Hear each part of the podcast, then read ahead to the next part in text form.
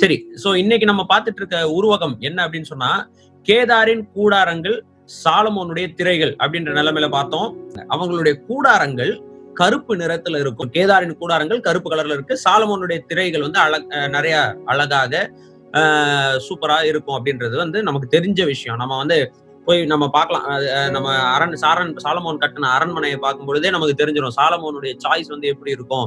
எவ்வளவு அழகா அவன் வந்து டிசைன் டிசைனா அவனுடைய வீட்டுல வந்து எல்லாத்தையும் செஞ்சிருப்பான் அப்படின்றது நமக்கு நன்றாவே தெரியும். ஏன்னா சாலமோன் எவ்வளவு பெரிய ஞானம் உள்ளவன்றது நமக்கு நன்றாகவே தெரியும். இங்க என்ன பிரச்சனை அப்படின்னு சொன்னா இந்த இந்த பெண் இந்த பெண்ணுக்கு என்ன ப்ராப்ளம் இங்க நம்ம பார்க்கிற இந்த பெண்ணுக்கு என்ன பிரச்சனை அப்படின்னு சொன்னா இந்த பெண் கருப்பா இருந்தாலும் அழகா இருக்கிறேன் என்று சொன்ன சொல்லு சொல்றாங்க இல்லையா? நான் கருப்பா இருந்தாலும் அழகா இருக்கிறேன் என்று சொல்லும் பொழுது அவர்கள் ஏன் கருப்பானாங்க? அந்த பெண் வந்து ஏன் கருப்பானாங்க? அப்படின்றதுக்கு ரீசன் தான் ஆறாவது வசனத்தை சொல்லியிருக்கு. என்ன சொல்லியிருக்கு? வெயில் என் மேல் பட்டுச்சு.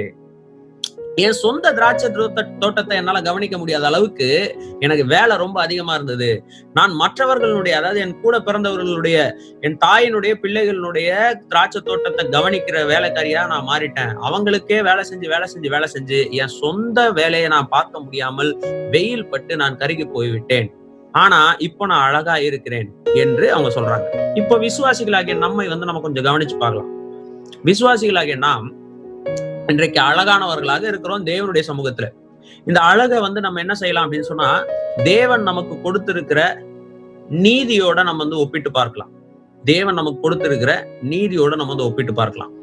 தேவன் என்ன செஞ்சிருக்கிறார் இன்னைக்கு அப்படின்னு சொன்னா நம்மை அழகாக மாற்றி இருக்கிறார் தேவன் நம்மை இன்றைக்கு அவர் சமூகத்துல நிற்பதற்கு தகுதி உள்ளவர்களாக நம்ம மாற்றி இருக்கிறார் மாற்றி வருகிறார். ஆக்சுவலி மாற்றி வருகிறார். நம்மை அழகுபடுத்திக் கொண்டே இருக்கிறார். ஒவ்வொரு நாளும் தேவன் அவருக்கு முன்பதாக நாம் நிற்பதற்கு அவருக்கு முன்பதாக நிற்பதற்கு தகுதி உள்ளவர்களாக நம்ம ஒவ்வொரு நாளும் அவருடைய கிருவையினால அவருடைய வசனங்களை கொண்டு நம்மை தகுதிப்படுத்தி கொண்டு வருகிறார். பாருங்க எபேசியர்களது நிருபம் ஐந்தாவது அதிகாரம். இருபத்தி அஞ்சுல இருந்து இருபத்தி ஏழு வரைக்கும் வாசிங்க. ஆஹ் வாசிங்க. புருஷர்களே உங்கள் மனைவிகளின் அன்பு கூறுங்கள். அப்படியே கிறிஸ்துவும் உங்கள் கிறிஸ்துவும் சபையை அன்பு கூர்ந்து தாம் அதை திருவசனத்தை கொண்டு தண்ணீர் புழுக்கினால் சுத்திகரித்து பரிசுத்தமாக்குகிறதற்கும் கரை திரை முதலானவைகள் ஒன்றும் இல்லாமல் பரிசுத்தமும் விலையற்றதுமான மகிமையுள்ள சபையாக அதை தமக்கு முன் நிறு- நிறுத்திக் கொள்வதற்கும் தம்மை தாமே அதற்காக ஒப்பு கொடுத்தார். அப்ப இங்க கத்ராக் இயேசு கிறிஸ்து என்ன செய்யறாரு நம்ம அப்படின்னா ஒவ்வொரு நாளும் திருவசனம் ஆகிய அந்த தண்ணீரை கொண்டு தேவன் நம்மை கழுவி கொண்டிருக்கிறார். ஒவ்வொரு நாளும் நம்மளை ப்ரிப்பேர் பண்றார். தமக்கு முன்பதாக நம்மை நிறுத்தும் பொழுது பரிசுத்தமும் பிழையற்றவர்களாகவும் மகிமையுள்ள சபையாகவும் நாம இருக்க வேண்டும் என்பதற்காக நம்மை ஒவ்வொரு நாளும் அவர் கழுவுகிறார் அழகுபடுத்துகிறார். இப்போ சபையாக நம்ம பார்க்கும் பொழுது தனிப்பட்ட விதத்திலையும் சரி நம் ஒவ்வொருவருக்கும் தேவன் என்ன செய்திருக்கிறார் அப்படின்னு சொன்னா பொறுப்பை கொடுத்திருக்கிறார். அந்த பொறுப்பு தான் நம்ம என்ன சொல்லலாம் அப்படின்னு சொன்னா நம்முடைய சொந்த திராட்சை தோட்டம் என்று சொல்லலாம். தேவன் நமக்கு திராட்சை தோட்டங்களை கொடுத்திருக்கிறார். நம் ஒவ்வொருவருக்கும் பொறுப்பை கொடுத்திருக்கிறார். இத நம்ம வந்து ஆதி ஆமத்துல கொடுக்கப்பட்ட ஏதேன் தோட்டத்தோட நம்ம ஒப்பிட்டு பார்த்தா அந்த ஆதாமுக்கும் ஏவாளுக்கும் தேவன் என்ன செய்தார் அப்படின்னு சொன்னா ஒரு தோட்டத்தை ஒரு ஒரு பீஸ் ஆஃப் லேண்ட் ஒரு ஒரு ரியல் எஸ்டேட்டை கர்த்தர் என்ன செய்யறாரு அப்படின்னு சொன்னா ஆதாம் ஏவாள் கையில கொடுத்து நீங்கள் இதை என்ன செய்யணும்? அப்படின்னு சொன்னா பண்படுத்தி இதை பாதுகாக்க வேண்டும் என்று சொல்லி அவர்களுக்கு ஒரு பொறுப்பை கொடுத்திருந்தார். அதே மாதிரி நாம் எங்கே நடப்பட்டிருக்கிறோமோ நாம் எங்கே தேவனால் தெரிந்து கொள்ளப்பட்டு வைக்கப்பட்டிருக்கிறோமோ அந்த இடத்தில் நம்ம எல்லாருக்கும் தேவன் என்ன செஞ்சிருக்கிறாருன்னா நம்முடைய வாழ்க்கையில பொறுப்பை கொடுத்திருக்கிறார். நாம் என்ன செய்யணும்னா நம்முடைய பொறுப்புகளை நமக்கு கர்த்தர் கொடுத்திருக்கிற பொறுப்புகளை நாம் என்ன செஞ்சிருக்கணும் செய்யணும் அப்படின்னு சொன்னா ரெஸ்பான்சிபிளா இருந்து அதை வந்து கவனிக்கக்கூடியவங்களா இருக்கணும். ஒவ்வொரு நாளும் நாம் கவனமாக இருக்க வேண்டும்.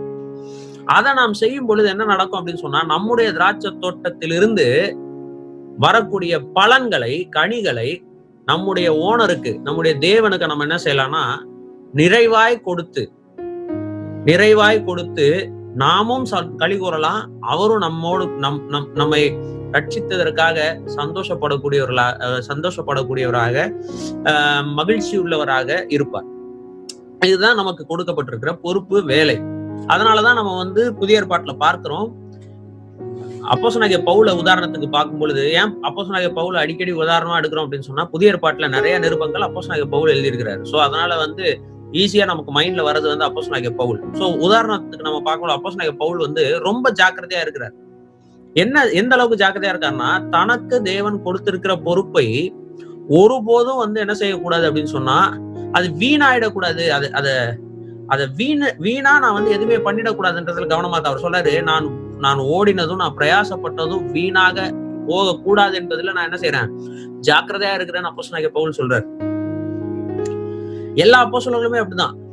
அவர் அவர்களுக்கு கத்தர் கொடுத்திருக்கிற அந்த பொறுப்பை வந்து அது ஜாக்கிரதையாக நன்றாக அவர்கள் செய்து முடிக்கிறவர்களா இருந்தார்கள். அப்போ தோமா எடுத்துட்டோம்னா அவர் இந்தியாவுக்கு வந்தாருன்னா அவர் இந்தியால வந்து என்ன செஞ்சாருன்னா அந்த பொறுப்பை வந்து அவர் சரியாக பார்க்கக்கூடியவரா இருந்தார்.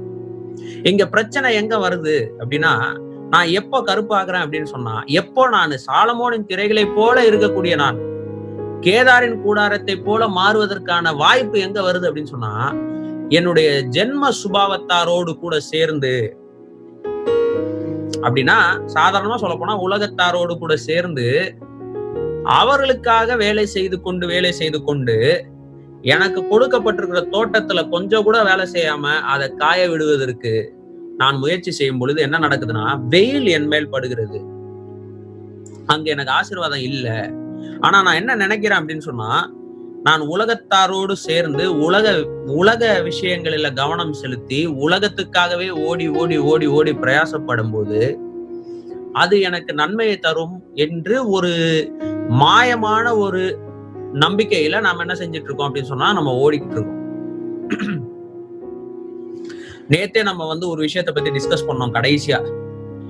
ஒரு வழியா எல்லாத்தையும் பேசி பேசி முடிச்சு கடைசியில ஒரு இடத்துல வந்து நின்னோம். எந்த இடத்துலனா தியாகம் அப்படின்ற ஒரு இடத்துல வந்து நின்னோம். அங்க நம்ம என்ன யோசிச்சோம்? கடைசியில என்ன கன்க்ளூஷன் தோந்தோம் அப்படின்னு சொன்னா தியா- தியாகம் என்கிற வார்த்தைக்கு நமக்கு எந்த சம்மந்தமும் கிடையாது. ஏன்னா நம்ம எதையுமே தியாகம் பண்ண முடியாது. எல்லாத்தையும் அவர்கிட்ட இருந்தே வாங்குறோம். அவர்கிட்டயே திருப்பி கொடுக்கறதுக்கு பேர் தியாகமே கிடையாது அது. ஆனா நம்ம கையில தேவன் சில விஷயங்களை பொறுப்பா கொடுத்திருக்கும் பொழுது அதை நான் என்னுடைய ஓனருக்காக என்னுடைய ஓனருக்கு லாபம் ஈட்டுவதற்காக வேலை செய்கிறவனா இருக்க வேண்டும் என்பதற்காக நம்ம என்ன செய்யறோம் அப்படின்னு சொன்னா முதன்மையான ஸ்தானத்தை அவருக்கு கொடுத்து அவருக்காக செய்கிற செய்கிறேன் என்ற நிலைமையில செய்யறோமா வேலைய? அப்படின்றத நம்ம என்ன செய்யணும்? கவனிச்சு பார்க்க வேண்டியவர்களா இருக்கும். பாருங்க கொலோசியர் எழுது மூன்றாவது அதிகாரம். ப- பதினெட்டாவது வருஷத்துல இருந்து நீங்க அப்புறமா வாசிங்க. பட் இப்ப வாசிக்க வேண்டாம் பதினெட்டாம் வருஷத்துல இருந்து நீங்க பாத்தீங்கன்னா ஒவ்வொருவரும் இந்த பூமியில எப்படி இருக்கணும்? மனைவிகள் எப்படி வாழணும்? புருஷர்கள் எப்படி வாழணும்?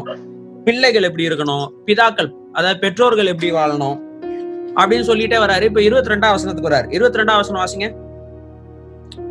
இருபத்தி ரெண்டு இருபத்தி மூணு வேலைக்காரரே சரீரத்தின்படி உங்கள் எஜமான்களா இருக்கிறவர்களுக்கு எல்லா காரியத்திலையும் கீழ்ப்படிந்து நீங்கள் மனுஷருக்கு பிரியமாய் இருக்க விரும்புகிறவர்களாக பார்வைக்கு ஊழியம் செய்யாமல்.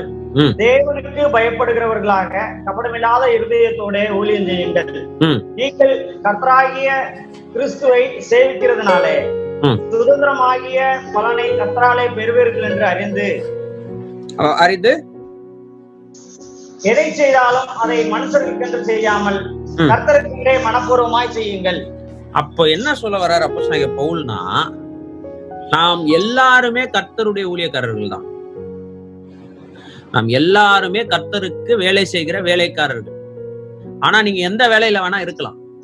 எந்த எஜமானுக்கு எப்படிப்பட்ட எஜமானுக்கு வேணா நீங்க எப்படிப்பட்ட எஜமானுடைய வேலைக்காரனாவா வேலைக்காரனாவா வேலைக்காரனாக நாம இருக்கலாம். அதுல எந்த பிரச்சனையும் கிடையாது. நம்ம என்ன வேலை செய்யறோம்னு கிடையாது. இப்போ சங்கர் பிரதர் சென்ட்ரிங் கம்பெனி கட்டுறாரு. ஒவ்வொரு டைமும் ஒரு ஒரு வேலை ஒரு ஒரு ஒரு முதலாளி அவருக்கு இருக்கிறாரு. அந்தந்த கம் அந்தந்த கன்ஸ்ட்ரக்ஷன் கம்பெனிக்கு போகும்போது ஒவ்வொரு முதலாளி அவருக்கு இருப்பாரு. அவருக்கு கீழே சூப்பர்வைசர் இருப்பாரு. ஆ சூப்பர்வைசர் கீழே நம்ம பிரதர் வந்து வேலை பாக்குறாரு சரிங்களா? இப்ப டேனியல் பிரதர் எடுத்துக்கிட்டீங்கன்னா அவருக்கு முதலாளி கிடையாது. அவர் யாருன்னா அவர் அவர் அவருடைய கம்பெனி தான் அவருக்கு முதலாளி.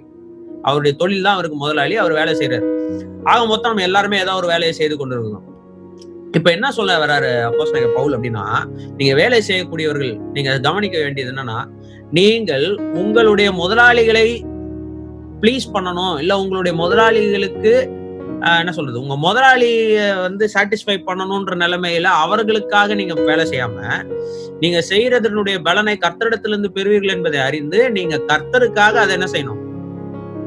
செய்யணும் அப்படின்ற அப்படி செய்யும் போது என்ன நடக்குது? என்ன சொல்றாரு? என்ன நடக்கும்? அப்படி செய்யும் பொழுது? இருபத்தி நாலாம் வசனத்துல என்ன சொல்றாரு? மியூட் மியூட் எடுத்து இருபத்தி நாலாம் வசனத்துல என்ன சொல்றாரு? எதை செய்தாலும். மனுஷர்களுக்கு என்று செய்யாமல் ஆ. கர்த்தருக்கென்று மனப்பூர்வமாய் செய்யுங்கள். எதை செய்தாலும் நீங்க மனுஷர்களுக்கென்று செய்யாமல் எந்த வேலை செஞ்சாலும் சரி மனுஷர்களுக்கென்று செய்யாமல் கர்த்தருக்காக மனப்பூர்வமாக நீங்கள் வேலை செய்ய வேண்டும். அப்படி செய்யும் பொழுது தேவனிடத்துல இருந்து என்ன கிடைக்குதுன்னு போட்டிருக்காரு. அதுக்கு முந்தின வசனத்துல பாருங்க அது என்ன போட்டிருக்கு?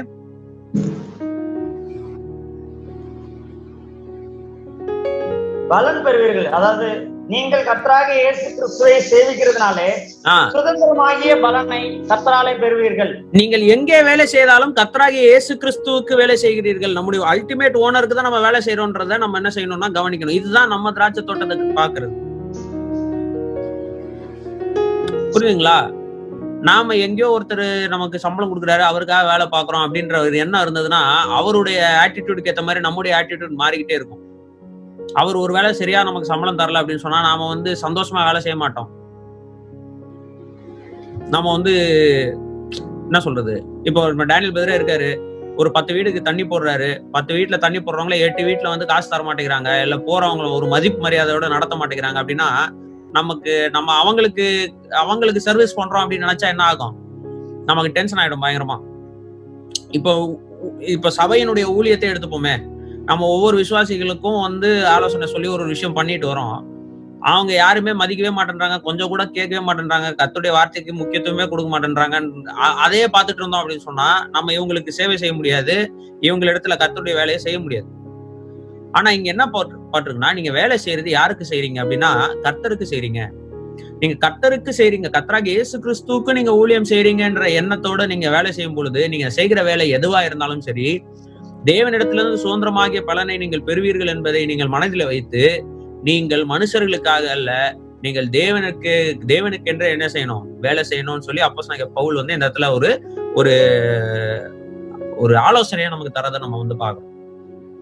இப்ப என்ன நடக்குது அப்படின்னு சொன்னா நாம சோர்ந்து போய் நம்முடைய வேலையை விட்டுட்டு சரி இது வேண்டாம் இது நம்ம போய் யாருக்கு வேலை செய்யலாம்? மனுஷர்களுக்கே வேலை செய்யலாம். இந்த உலகத்துல இருக்கிறவங்களுக்கே வேலை செய்யலாம். நிம்மதியா இருக்கலாம் நம்ம. என்று நினைத்து நாம போகும்போதுதான் வெயில் நம்ம மேல படுது. நம்ம என்ன செய்கிறோம் அப்படின்னு சொன்னா கருப்பாகிறோம். அந்த அந்த ஆஹ், அந்த ஆசிர்வாதத்தை வந்து நம்ம இழக்கிறோம். நம்ம வந்து என்ன செய்யறோம் அப்படின்னு சொன்னா சந்தோஷமான மன நிம்மதியும் சந்தோஷமும் இல்லாதவர்களாக மாறிடுறோம். டயர்ட் ஆயிடுறோம். சோர்ந்து போயிடுறோம். ஆனா ஒரிஜினலா பார்த்தா நாம வந்து அழகானவர்கள். ஒரிஜினலா பார்த்தா நாம் நாம் தேவனால புதுப்பிக்கப்பட்டவர்கள் தேவனால புதிய மனுஷர்களாக சிருஷ்டிக்கப்பட்டவர்கள் நன்மை செய்வதற்காகவே தேவனுடைய செய்கையாக படைக்கப்பட்டவர்கள். நாம் சாலமோனின் திரை திரைகளைப் போல அழகானவர்கள். ஆனா கேதாரின் கூடாரங்களை போன்ற கலருக்கு அந்த நிலைமைக்கு மாறுவதற்கு காரணம் என்ன அப்படின்னு சொன்னா நம்முடைய வாழ்க்கையில பல முறை என்ன செஞ்சிடுறோம்? தேவனை நாம கவனிக்காம தேவன் எனக்கு கொடுத்திருக்கிற வேலையை நான் பார்க்காம. சோ அதான் முதல் மனிதன் செய்த தவறு அதுதான். கொடுத்திருக்க வேலை என்ன? அதை பாக்குறத விட்டுட்டு அவன் ஆசைப்பட்ட வேலைய அவன் அவன் வேற ஒரு வேலைய மற்ற ஒரு வேலைய அவன் அவன் சி- சிந்திச்சான். அது வேணும் எனக்கு அப்படின்னு சொல்லி சிந்திச்சான். அந்த இடம் எனக்கு வேணும் அப்படின்னு சொல்லி சிந்திச்சான். அங்கதான் ப்ராப்ளம் வரதை நம்ம வந்து பார்க்கணும். இங்கேயும் அதுதான் சொல்லியிருக்கு. அதுவும் ரொம்ப அழகா எபிரியர்கள் நிறுவனம் பன்னிரெண்டாம் அதிகாரம் முதல் வசனங்களை நம்ம வாசிக்கும் போது உங்களுக்கு நியமித்திருக்கிற ஓட்டத்திலே பொறுமையோட என்ன செய்யுங்க? ஓடுங்க. அவங்க அவங்க ஓடுங்க. உங்களுக்கு நியமித்திருக்க ஓட்டத்துல ஓடுங்க. உங்களுக்கு உற்சாகம் வேண்டுமா? மேகம் போன்ற திரளான சாட்சிகள் நம்மை சுற்றி இருக்குது. அதெல்லாம் பார்த்து உங்களைப் போல அவரவர்கள் தங்கள் சொந்த ஓட்டங்களை ஓடி முடித்து இன்னைக்கு உங்களை உற்சாகப்படுத்துவதற்காக சுற்றி நின்று கொண்டிருக்கிறார்கள். அவர்களை பார்த்து பல பலன் உற்சாகமடைங்க. உற்சாகம் அடைங்க ஆனா நீங்க அவங்களுக்காக ஓடல யாருக்காக ஓடுறீங்கன்னா உங்களுக்கு முன்பதாக உங்கள் விசுவாசத்தை துவக்கினவரும் முடிக்கிறவருமாகிய இயேசு கிறிஸ்து இருக்கிறார். அவர் ஏற்கனவே அந்த ஓட்டத்தை ஓடி முடிச்சு அங்க இருக்கிறார். அவர் அந்த இடத்தை நோக்கி உங்களை வர சொல்லி சொல்றாரு. அதை நோக்கி நீங்க ஓடுங்க. உங்கள் ஓட்டத்தை நீங்கள் பாதுகாத்துக் கொள்ளுங்க. உங்க ஓட்டத்துல நீங்க கவனமா இருங்க அப்படின்னு சொல்லி சொல்றாரு. இதை குறித்து புதிய ஏற்பாட்டுல நிறைய ஆஹ், ஆஹ், போதனைகள் இருக்கிறத நம்ம பாக்குறோம் நம்முடைய வாழ்க்கையை நம்ம வந்து சீர்தூக்கி பார்க்க வேண்டியது நல்லது. அதுவும் ஆகாய் தீர்க்கதரிசன புஸ்தகத்தை நீங்க வரும்பொழுது பழைய ஏற்பாட்டுல கத்ராகிய தேவன் வந்து அந்த வழி தப்பி தரிசனம் தப்பி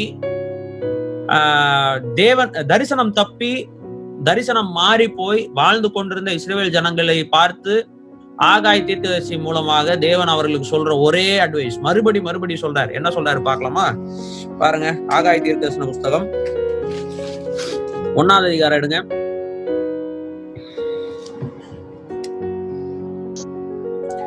ஆகாய் தீர்க்கதரிசன புஸ்தகம் ஒன்னாவது அதிகாரம் அஞ்சாவது வசனம் வாசிங்க.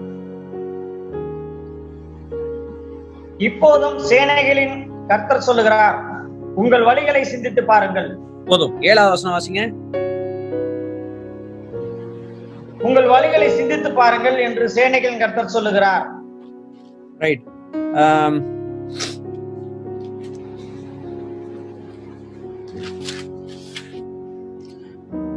அதுக்கடுத்து நீங்க பாருங்க அதே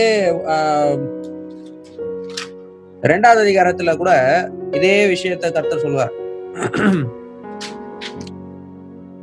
பதினஞ்சாவது வசனம் வாசிங்க. பதினஞ்சு. இப்போதும் கர்த்தருடைய ஆலயத்தை கட்டும்படி ஒரு கல்லில் ஒரு கல்லின் மேல் ஒரு கல் வைக்கப்பட்டது முதல் நடந்ததை உங்கள் மனதிலே சிந்தித்து பாருங்கள். சிந்தித்து பாருங்கள். பதினெட்டாம் வசனம். இப்போதும் இதற்கு முந்தின காலத்தில் நடந்ததை உங்கள் மனதிலே சிந்தித்து பாருங்கள். கர்த்தர் பாருங்க. திரும்ப திரும்ப சொல்றது என்ன தெரியுமா? உங்கள் வழிகளை நீங்கள் சிந்தித்து பாருங்கள். அதை சிந்திச்சு பார்த்தாலே போதும். என்ன தப்பு நடந்திருக்கு? எங்க பிரச்சனை நடந்திருக்குன்றது நமக்கு தெரிஞ்சிடும் நம்ம பார்வை எங்க இருக்குதுன்னா நம்ம கூட பிறந்தவங்க இடத்துல இருக்கு. அவங்க வழி எப்படி இருக்கு? ஐயோ அவங்க வாழ்க்கையில இந்த பிரச்சனை இருக்கே. ஐயோ இவங்க வாழ்க்கையில இந்த பிரச்சனை இருக்கே. அதை செய்யலாம் அதை சரி பண்ணலாம் அதை சரி பண்ணலாம் அதை சரி பண்ணலாம்னு போய் போய் போய் போய் கடைசியில யார் வாழ்க்கையை விட்டுறோம் அப்படின்னா என் சொந்த வாழ்க்கையை விட்டுறேன்?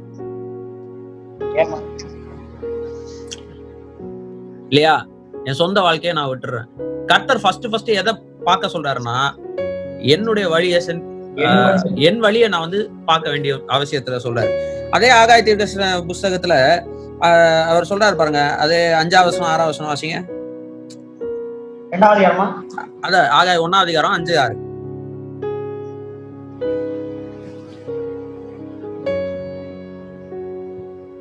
இப்போதும் சேனைகளின் கர்த்தர் சொல்லுகிறார் உங்கள் வழிகளை சிந்தித்து பாருங்கள். நீங்கள் திரளாய் விதைத்தும் கொஞ்சமாய் அறுத்துக் கொண்டு வருகிறீர்கள். நிறைய உழைக்கிறீங்க லாபம் கம்மியா கொண்டு வரீங்க. நீங்கள் புசித்தும் திருப்தியாகிறதில்லை நல்லா சாப்பிடுறீங்க திருப்தி ஆக மாட்டேங்கிறீங்க.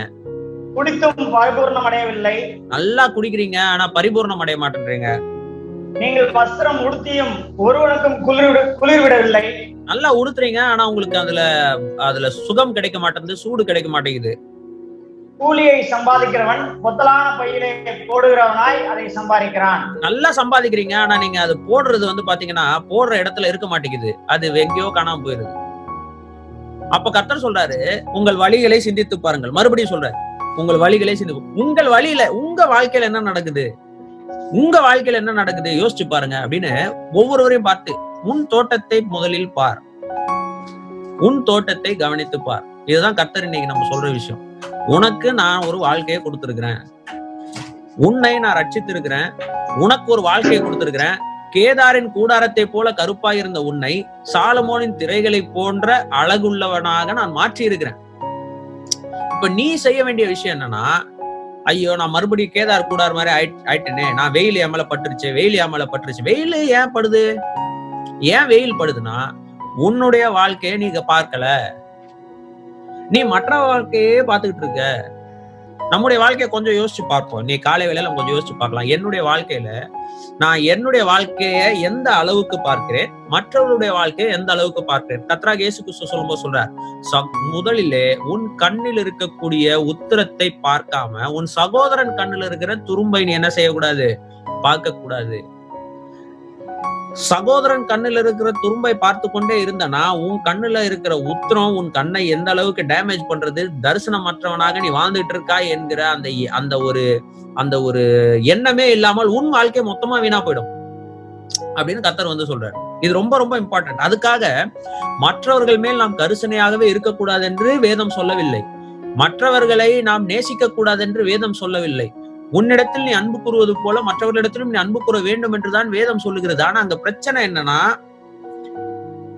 என்னுடைய வாழ்க்கையில நம் ஒவ்வொருவரும் நம்ம குறித்து நம்முடைய இருதயத்துல கொஞ்சம் கை வச்சு பார்க்கலாம். என்னுடைய வாழ்க்கையில நான் என்ன செய்யறேன் எவ்வளவு என்னுடைய வாழ்க்கையை பார்க்கிறேன்? எத்தனை சதவீதம் என்னுடைய வாழ்க்கையை நான் பார்க்கிறேன்? எத்தனை சதவீதம் நான் மற்றவர்களுடைய வாழ்க்கையை பார்க்கிறேன்? அதுதான் நம்ம வந்து மற்றவங்களுக்கு உதவி செய்வதை கத்தர் தவறு என்று சொல்லவில்லை. மற்றவங்களுக்கு உற்சாக மற்றவங்களை உற்சாகப்படுத்துறதை கத்த தவறுன்னு சொல்லல. மற்றவங்களுக்கு போது போதிக்கிறது புத்தி சொல்றதை கத்த தவறு என்று சொல்லவில்லை. நீங்க என்ன ப்ராப்ளம் அப்படின்னு சொன்னா உன் தோட்டத்தை நீ பாத்தியா? அதான் கேள்வி.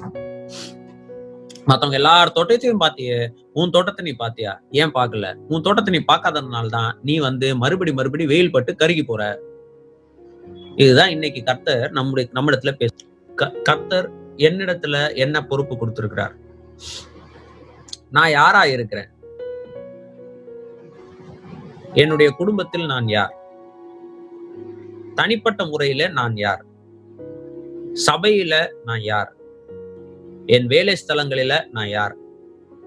இந்த நான்கு இடங்களிலும் அதாவது குடும்பத்திலும் சரி வீட்டிலும் சரி சமுதாயத்திலும் சரி சபையிலும் சரி இந்த மூன்று பொறுப்புகளிலும் நான் யார்? கர்த்தர் என்னை என்னவாக வைத்திருக்கிறார்? என்பதை நான் பார்த்து அதை ஃபோக்கஸ் பண்ணி அந்த வாழ்க்கைய முதல்ல நான் ஒழுங்கா வாழ்ந்து கொண்டிருக்கிறேனா? அல்லது அந்த பிரதர் இப்படி பண்றாரு இந்த பிரதர் இப்படி பண்றாரு இந்த பிரதர் இப்படி பண்றாரு என்று சொல்லி எல்லா பிரதரையும் நம்ம பார்க்கிறோம். இல்ல என் வாழ்க்கைய நான் சுத்தமா பார்க்காம விட்டுறேன்னா என்பதை தான் இன்னைக்கு காலையில நாம கொஞ்சம் சிந்திச்சு பார்க்கலாம். இந்த சிந்தனையோடு இந்த தியான செய்தியை வந்து நான் இந்த இடத்துல நிறுத்துறேன்.